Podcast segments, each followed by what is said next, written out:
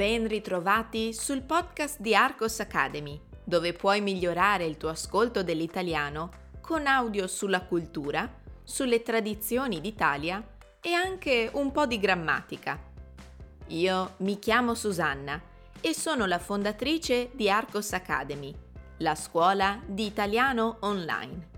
Sul mio sito www.arcosacademy.com troverai altro materiale interessante per te.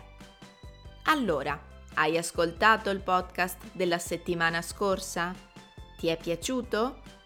Questa volta cambiamo argomento. Di che cosa parlerò?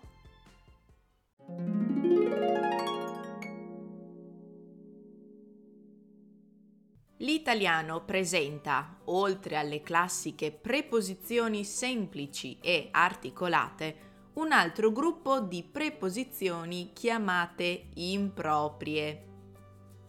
Una di queste è fuori, parola che sicuramente avrete usato e sentito svariate volte. La domanda che affligge molti studenti stranieri è fuori richiede un'altra preposizione dopo di sé? Se sì, quale?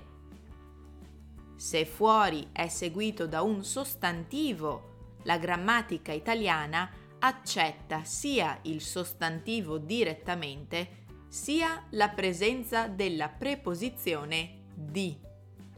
Sto aspettando fuori casa tua.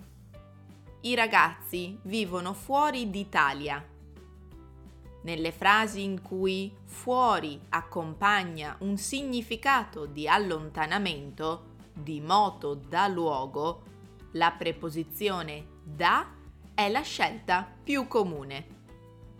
Andate immediatamente fuori dal mio ufficio.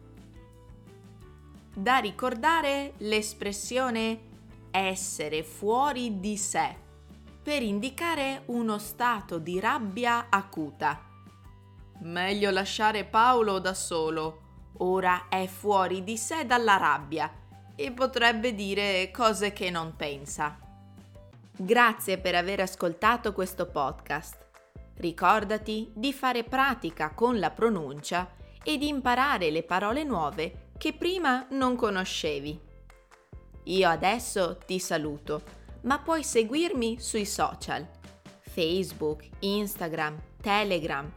Cerca Arcos Academy e rimani allenato con la lingua italiana.